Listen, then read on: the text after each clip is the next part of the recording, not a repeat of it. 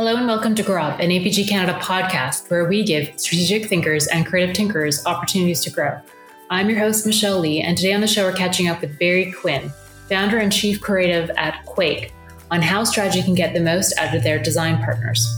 Just before we dive in, we'd like to give a special shout out to the team at Mint for sponsoring this week's episodes one of Canada's leading strategy departments and supporters of strategic planning, they've shown a keen interest in continuing to help us foster and strengthen Canada's strategic talent. And for that, we thank you. Now let's dive into the show. Barry, welcome to the show. We're uh, super excited to have you here. I know you're you're a big fan, so uh, uh, great to have you. And uh, great if you could just tell us a little bit about uh, yourself, introduce you, yourself to our listeners, um, and tell us why this topic is important to you before we launch into your five tips. Great. Um, thanks for the invite. Yeah, no, I do. I listen uh, every Tuesday. So, um, why is this topic important? I would say so. My background is um, when I came out, I went to school for design, and then I came out obviously of school and I started working in design firms, and I did that for uh, the early part of my career almost exclusively at sort of originally boutique design firms and then um, design firms which had much more of a branding which has you know been most of my career life around it and then I made the decision to go work inside advertising agencies. So the very first one I went to was G. Jeffrey and Partners. And then I went from there uh, to being um, one of the early kind of second wave partners at uh, at Grip. And then from there, I founded uh, with uh, three other partners uh, Juniper Park. And then I was at DDB as the the first um, chief design officer for North America. And then I did Quake. So I haven't had that many jobs. Um, but a lot of them have been a designer within the advertising world, which is a lot of it's a lot like being that first fish to come out of the water and then find out there's already mammals there. Like you, you're kind of similar to your creative partners, but you're also sort of carrying water uphill. Um, and I always found that understanding strategy and having a close relationship with strategy was a really good way of designer um, making themselves very useful within those situations. Um, so that's probably that's probably why I, I, I, do this. Also, I always kind of gravitated um, to the strategic portion of the conversations with almost equal um, passion, not with equal precision. So um, as the creative side, but I was very interested in understanding the why of something and and and knowing why we were doing something. Yeah, I, am curious as to why you made that leap from like boutique design agencies into advertising. What was it that drew you there, and what were some of the major differences that you saw? Um, you know, sometimes it's um, it's where the opportunities were. Uh, I started going from kind of boutique kind of design and uh, and I really enjoyed it, and it was great for learning skill and learning your craft, and uh, and you know I started at a place called uh, Bandari Plater, um, and it was a fantastic boot camp. And I went from there, and then the next big sort of place journey was a place called Spencer Francey Peters, um, which is now Trajectory. Um, but the, the folks there, you know, that's really where I started to learn more of the strategy. You know, understanding that Helvetica was not going to save the world. You had to know the idea behind it, and I started to really get pulled into the sort of larger scaffolding, the bigger sort of apparatus of what a brand was. Um, and I got to learn a lot there. Like it really cut my teeth there. And then, you know, of course, when you make that leap from design to the brand, and then you start thinking more about the brand, and then, um, you know, what became obvious was that this sort of line in the sand, and it was very at that time, it was very much separate, separate cultures. I mean, I think probably at that time we had uh, Jane Hope and Paul Lavoie were sort of breaking those walls down. Um, but you know, it was most design and advertising were very, very different cultures. And then you know, branding was still kind of like a newish, new hot thing on. The, so uh, for me, I just got more and more interested in what are the systems that make brands work. Why do people know what brands are? What is the visual culture of brands? What do brands mean? And you know, I'm curious, and so advertising seemed to be another place I could go where I would learn, the, you know, the next part of that story. Hmm. And and how do you think? Um, I'm curious how you think design within the world of advertising has evolved uh, o- over time, or maybe not. in um, terms of uh, understanding and appreciation for it? You know, I think there's a huge difference. Um, I think early days it was very misunderstood, but also in a strange way, kind of more revered because it was almost the strange fruit that you hadn't tasted yet, but it looked pretty cool and you knew a little bit about it. Um, now I think it's obviously not the revolution that it was then to have a, you know a branding or design component within advertising. Um, what I will say is, you see an awful lot of uh, design firms winning, uh, advertising firms, you know, winning lots of design awards. So there's a there's a huge amount of proficiency and ability there. So clearly, you know, if the revolution was to embed design within advertising, I would say it worked. You know, like uh, advertising is really getting it. I think part of it is just that the world of advertising is so much different now that I think some of the tools that design gives you are more readily applicable. Um, whereas, you know, when I was first making the foray, uh, most of the industry was still television based. Um, so, whereas now that's no longer the case. So that's probably the difference. I would still say that there's still a fairly large gulf uh, between some of the more specific um, brand identity design firms and and many of the advertising firms that also do design, but there's always those those you know those um, variables right between agencies. So, but yeah, it's like if you're a young designer working in advertising, it's far better now, I think, than it was then.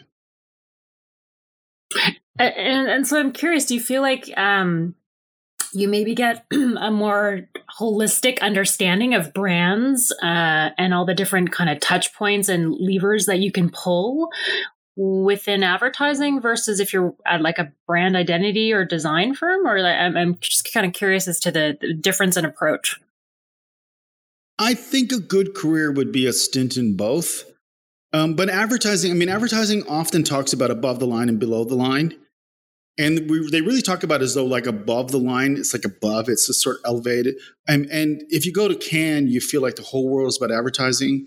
But the truth is most of, brands touch points are not advertising.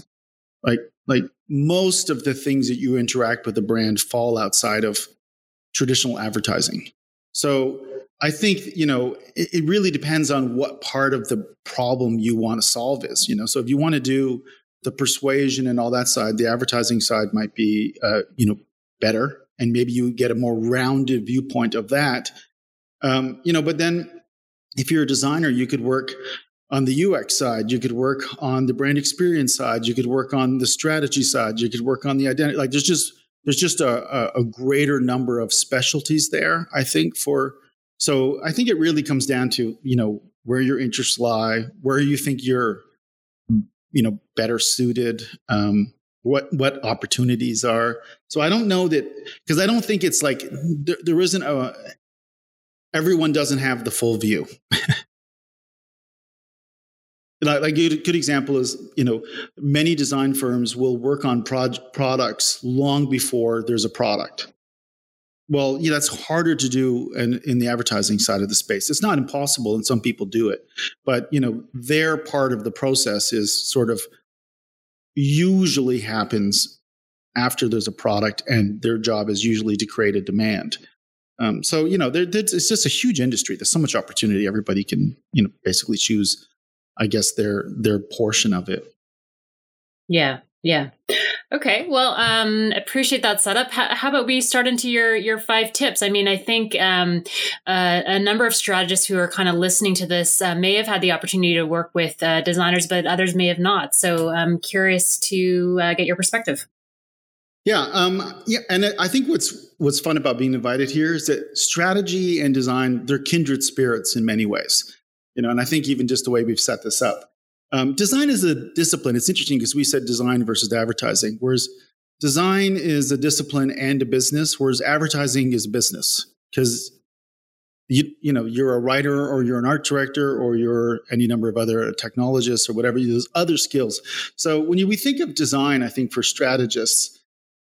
It's just good to think of the fact that it's a really huge, broad industry. It's not very narrow. So when you're working with a designer, it could be any number of designers. And then when you think of your designers, like it's everything from like a graphic designer to people who do brand or identity or you know digital or products or systems.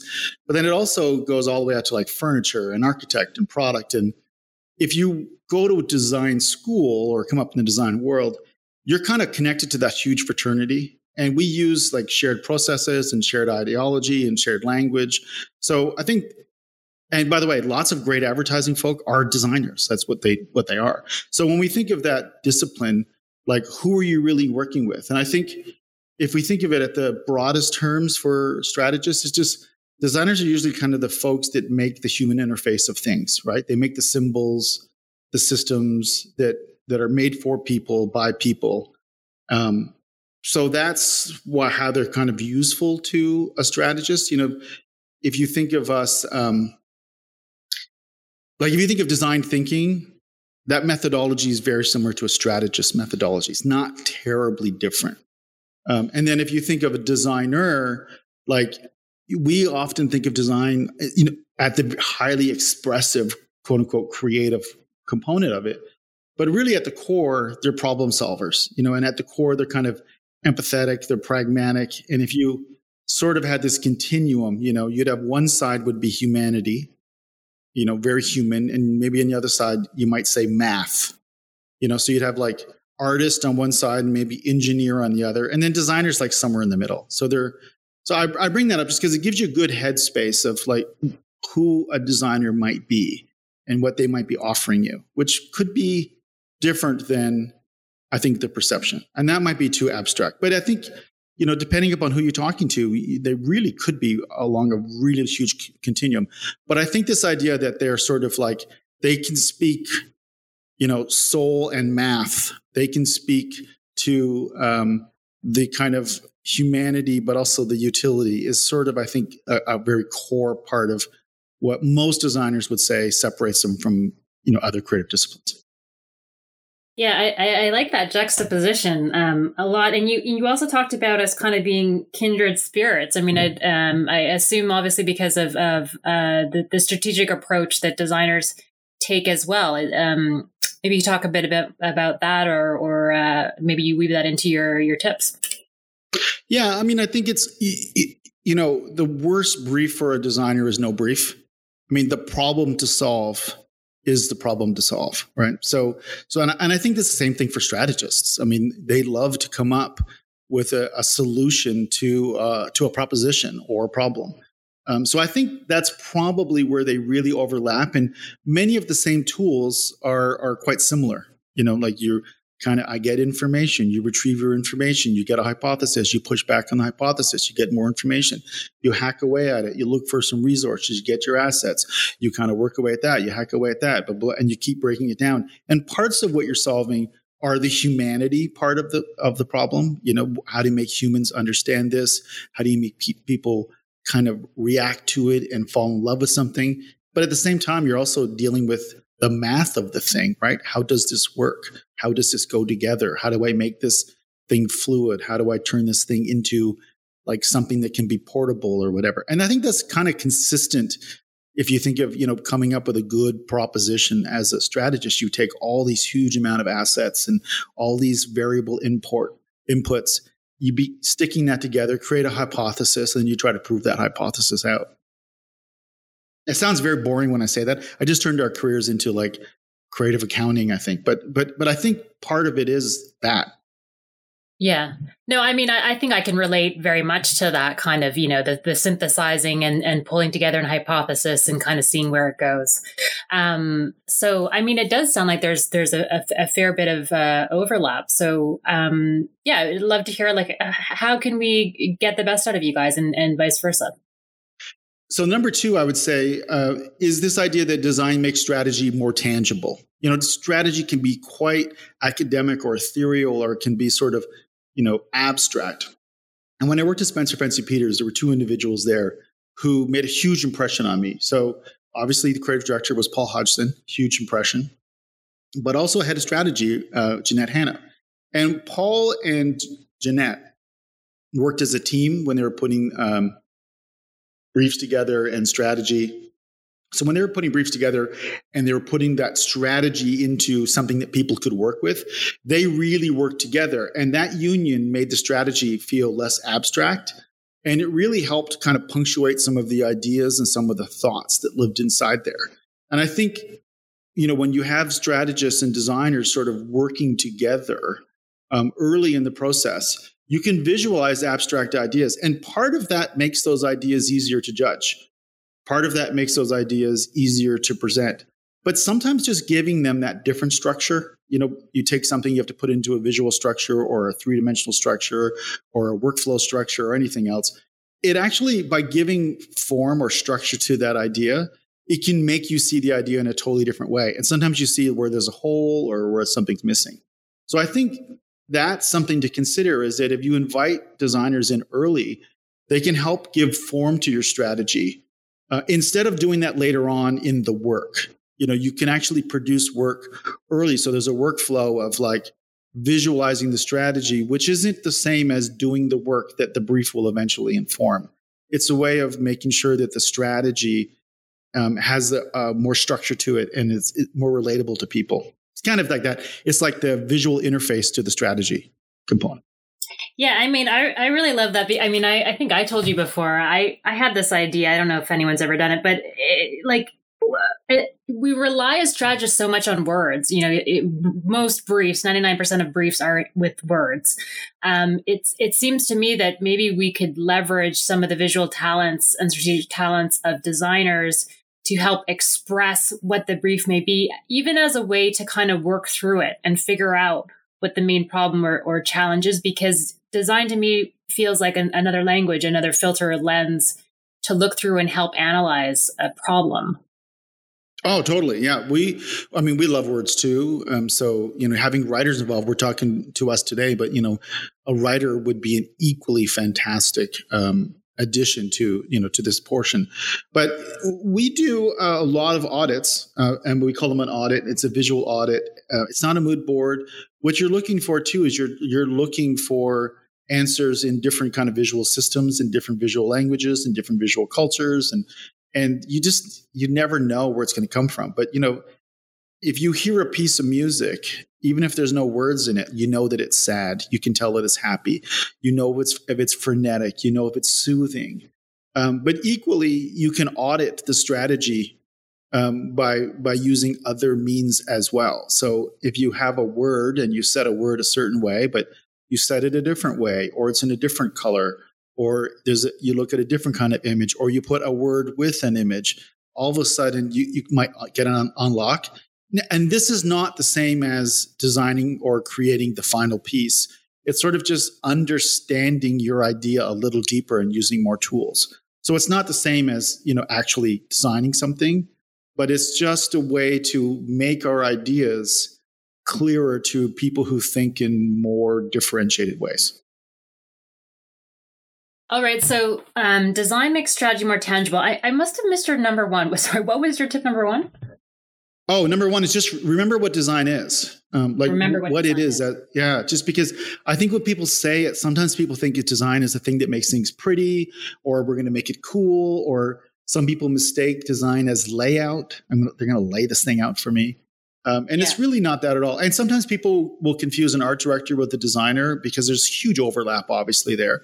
But there are also things where you know they're equally biased to be better at, whereas they can do it, but maybe they're they're not the best person. So I think sometimes just remembering what that discipline is and and and and what they can offer you. And I just say it because it's it's such a broad word that there's it, it, could mean any number of things to any number of people. Okay, got it. Um, all right, what's your tip number three? Oh yeah, this one might drive people crazy, but the brief is just a hypothesis. Um, you know, many creative disciplines really hate it when the brief, you know, and I'm using my air quotes, keeps changing, but it's actually part of the design process. I mean, there's this stupid joke. I love it though, but it's a terrible joke. But you know, how many designers does it take to change a light bulb? And the answer, of course, is why does it have to be a light bulb? You know, because that's actually the reality of what it is to be a designer. You have to give form to something, which I think, you know, in the, if I used, I mean, this is not a design versus advertising conversation, but if I was to use advertising, the old glory days of advertising, so much of the output was already decided for you, right? The commercial was this long. It is in these mediums.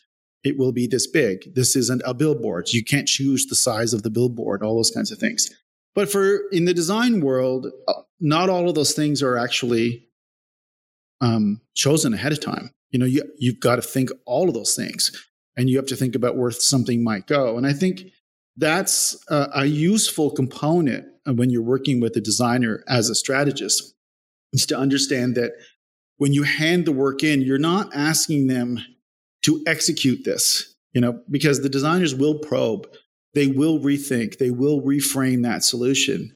And they'll do it based on the information they get. And then, you know, as we call it a design process, as the processing moves along, everybody on the team will get more information. And then that opens up the opportunity to maybe push back and rethink the hypothesis of the brief. And I don't think that that should be seen as, oh, that was a terrible brief, because we should really think of the beginning part of the brief as a hypothesis as opposed to it being written in stone. And then the next portion of the process is to prove or disprove our hypothesis. And, and you know, obviously, if you work together at the beginning, you, you, you, there shouldn't be a lot of disproving. But, but you know, I think that that's an interesting way to think uh, of that relationship. That the brief is a hypothesis, so there, there's obviously a lot of collaboration um, involved in, in that as well, because I, I, also do really like this idea of a, of a living brief. It should never just be kind of an, in order form. Um, and, and you talked before about uh, design working closely with strategy. Uh, at what point um, i mean because design also works really closely with creative obviously um, do, you, oh, yeah. do you see this as a triumvirate or, or how, how does it work when it's at its best well, it, I mean, it works. What it works best when you're creating, depending upon what you're creating. So, your team is going to be different. So, you'll be working obviously with strategists at a portion of of the project. You'll be working with you know producers or uh, technologists or coders or developers.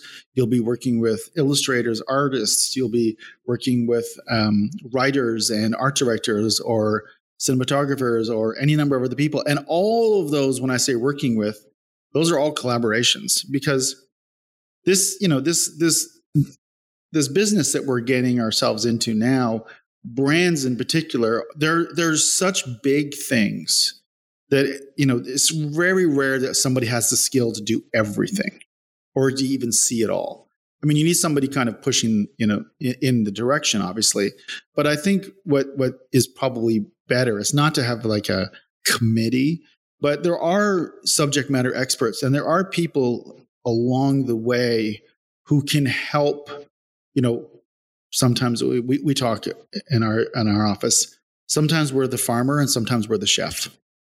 You know, sometimes our, our job is just to grow the best vegetables that somebody else will put together, which seems so weird when you're like, um, when you're used to doing always the final thing. But sometimes we don't do the final thing. Sometimes we do the assets and they'll be pushed on to others.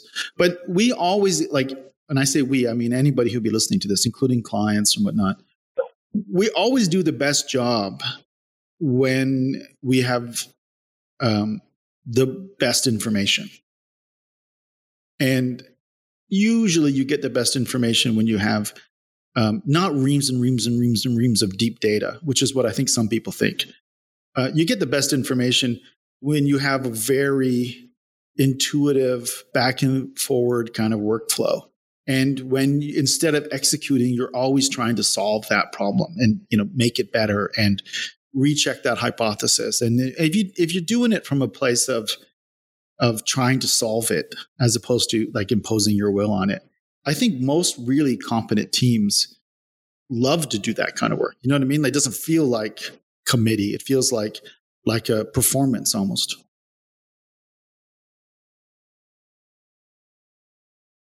But I, but I think sorry, but I I think collaborate. I wouldn't want that portion to be considered. Oh, we should collaborate. I really think the idea of the brief is the brief is a hypothesis, I think the value in that isn't like, oh, and we'll all just get together and work together in a big collaboration. I think the value in that is that w- every step along the way, when we're working on something, and when we get into the weeds and the details, and we have to prove out what we're thinking, um, that it isn't about changing, but it's optimizing, constantly pushing back, constantly making sure that our early hypothesis before we had all the information are still a hypothesis after we really get in and start doing some of that stuff. And I think that's really the takeaway there. Um, and you know that doesn't have to stop after you're working with the designers. It, it, could go all the way to media. It could go all the way to any number of other disciplines. Sorry, I didn't mean to stand on, but no, no, no, no. Um, okay, that's clear. Um, I'm, I'm curious as to your tip number four. So number four is it's going to feel like it's so it's one of those ones where it may feel odd to some folks, and then other people will be like, "Oh yeah, I totally get that." But design is really great for creating systems.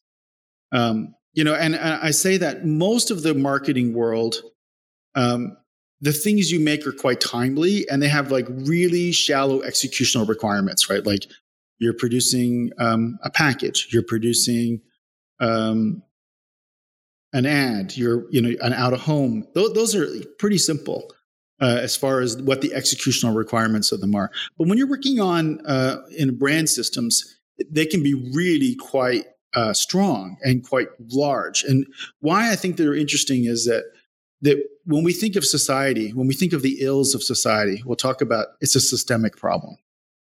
But when we what a lot of problems with brands are actually systemic. They have problems with their systems.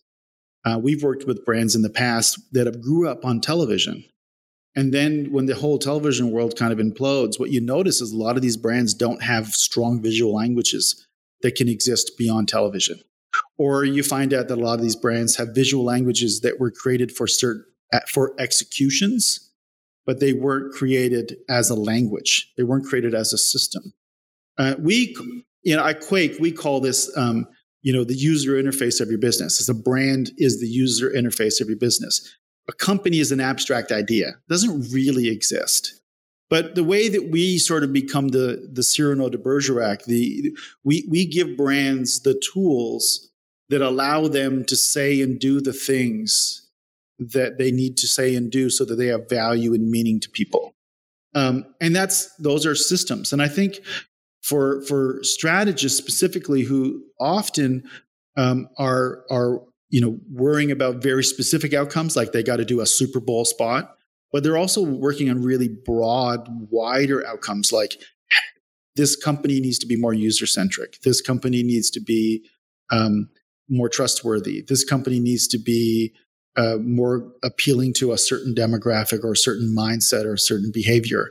And a lot of those kinds of problems actually are going to get solved. They can get reinforced in communications and reinforced by persuasion, but they're probably going to be solved through systems.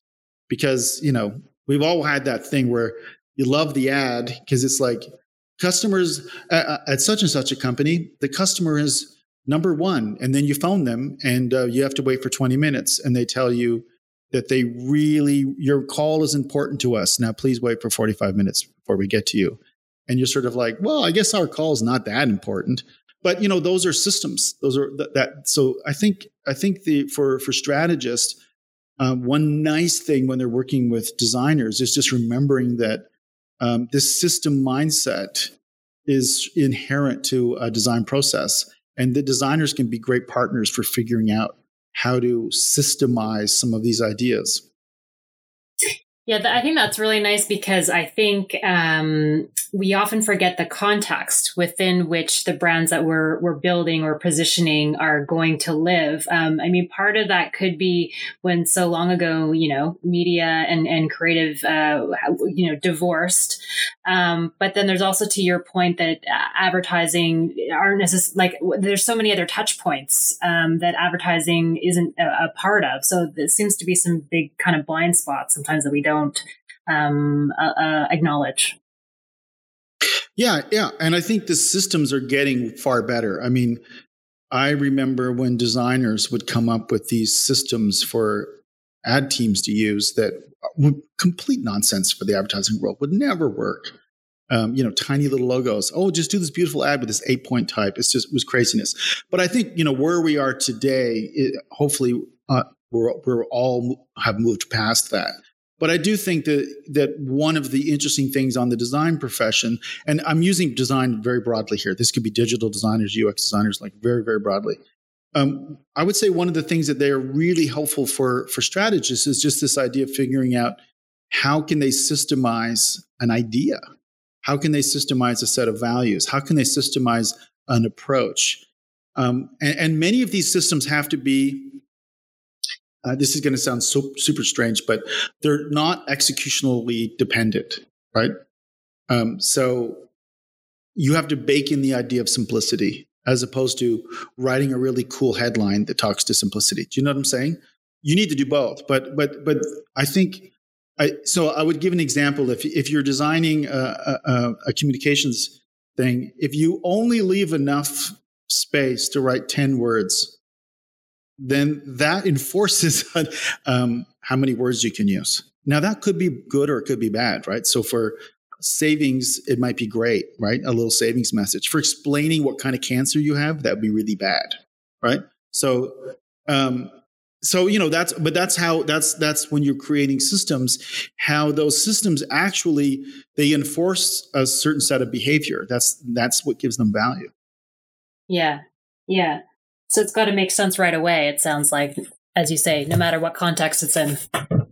Yeah it's almost like a we, we call it the user interface because it makes it much easier but you know it's it, when you if you use a product that's incredibly well designed and they make two or three products or you and they all kind of work the same way and they have all the same thing and then if you go to a the store the store feels the same way or the showroom feels the same way you're like wow this all just feels like it comes from the one place and you know i think that's the ideal so i think uh, if you're working with a designer that is a very specific um, need that i think they're among the best people to help you know bring that to life for a strategy yeah all right, I'm going to summarize these before we round into our last one. So, number one was remember what design is. Uh, number two was design makes strategy more tangible. Number three is that the brief is just a hypothesis.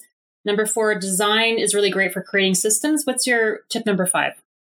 So number five is sort of connected to the one before, but I think it's it's worth saying is that design is really good at sort of covertly embedding values and ideas into systems, uh, beliefs, that stuff. I mean, we, we we've talked earlier about advertising, but you know, advertising is really good at telegraphing overt messages. It's you know possibly it's that's possibly its greatest um, gift.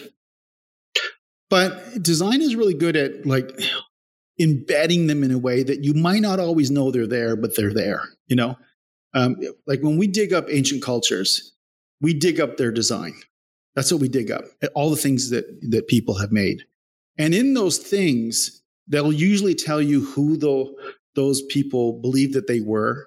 They'll tell you what they thought was important, what they valued. And they'll be sort of, you know, covertly or, you know, embedded into these items. Um, and it's sort of like that meeting ground where, you know, where narrative and utility get smashed together. So an example I'll give you is, uh, if you look at old American cars before America went to the moon, they had like these fin tails, these rocket tails on the end of their cars. And they had embedded in their automobiles that they wanted to go to the moon before they even had a rocket to go there. But they had embedded that idea into there, you know, this idea of like how ideas can be subtly embedded into something. And I think sometimes we don't even uh, like like you probably couldn't even test. People may not have been like I don't even know if people would have overtly kind of been able to say that. Oh yeah, that's what that is. But but there's something in there where these ideas get put in and you know, we see fonts from certain eras and we totally know that when it's from and what it's about because the aesthetic of it, the way that it was put together, the amount of words, its simplicity, its complexity, how human it is, or how machine it is. It looks like it was made of wood. It looks like it was done on a computer screen. All of these things embed these values. And then these values end up coming back into the people who use them.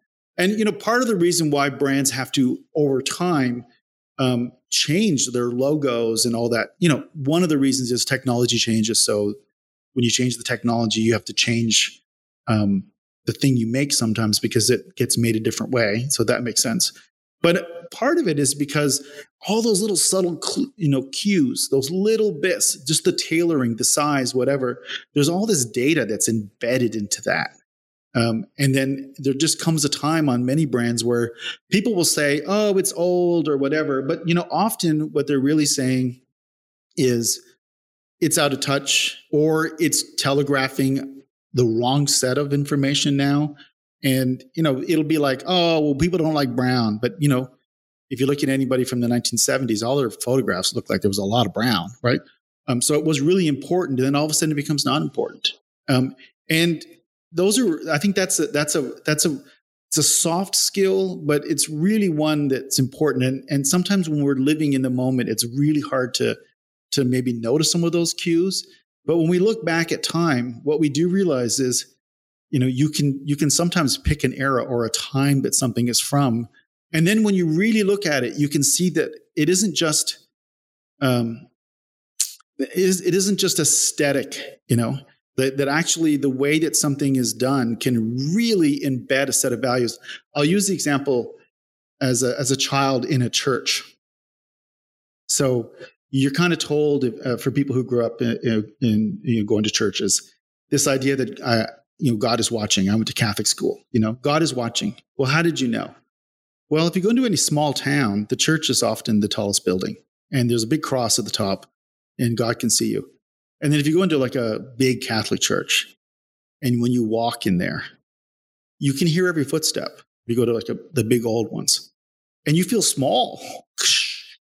And all this design reinforces the idea that you're in a big place, a big important place, and it's ethereal. And you know, so I, I think that that's something that we don't talk a lot about because it's sometimes very hard, I think, to um, uh, to quantify. But I think design. I mean, frankly, if, if you had an art director here, they would be probably saying the same thing about film and music and sound, would, you know, do many of the same things. But I think that, you know, this idea that even in the typefaces, even in the colors that you're using, even in the spacing between letters, even in the spacing between your paragraphs, even in how many words are in your communications, even in how many steps and what colors and what influences and what cultural influences, all of those things, they all can add up to a really big idea that is actually not overtly stated anywhere, but you feel it immediately. Yeah, and and and when you talked about kind of the covert meaning and being embedded in, I wrote down right away the, the FedEx logo because you, you the, obviously that oh, yeah. arrow is very famous now. But I never saw that until someone pointed it out to me. And so sometimes I wonder are there things that go unnoticed that you don't actually appreciate until you realize or someone tells you? You know, I mean, I get all the subconscious cues that you're talking about in terms of font and, and you know, type, you know, spacing and all that. Like, I, I, I'm not completely ignorant. I get some of that. But then other things, uh, elude me. But then once I realize, I'm like, wow, that's really clever. Is, yeah. is that the intent or?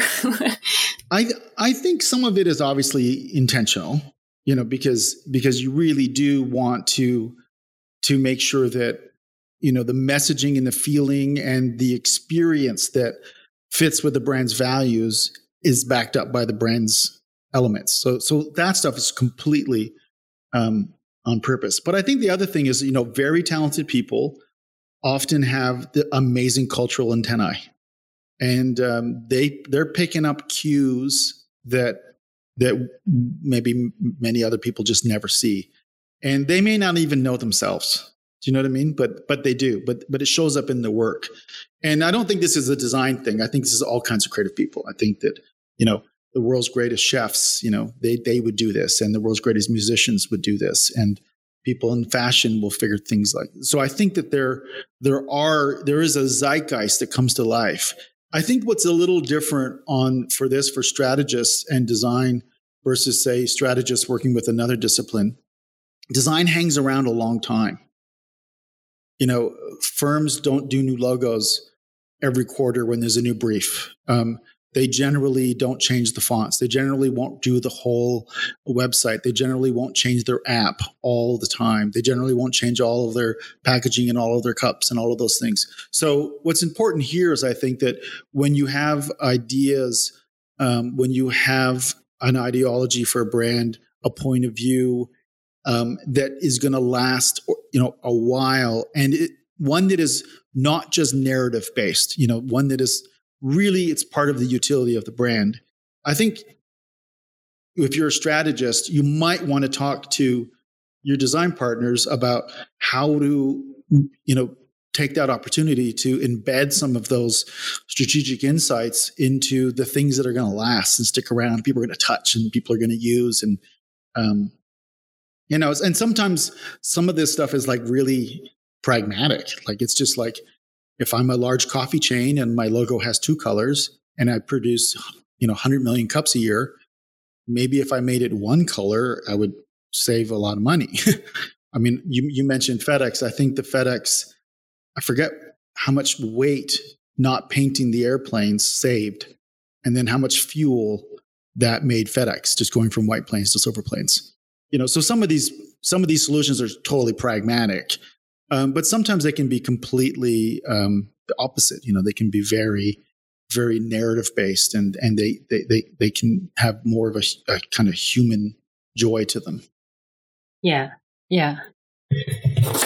All right. Well, I, I really uh, enjoyed this conversation. Thank you for giving us kind of a peek under the hood um, as it relates to design. You know, kind of as as we started, I think we talk a lot about the relationship between strategists um, and creatives, and it's nice to know that there are some kindred spirits within design, um, and that in in some ways we're engineered in similar ways and and can take advantage of each other's uh, experiences and skill sets.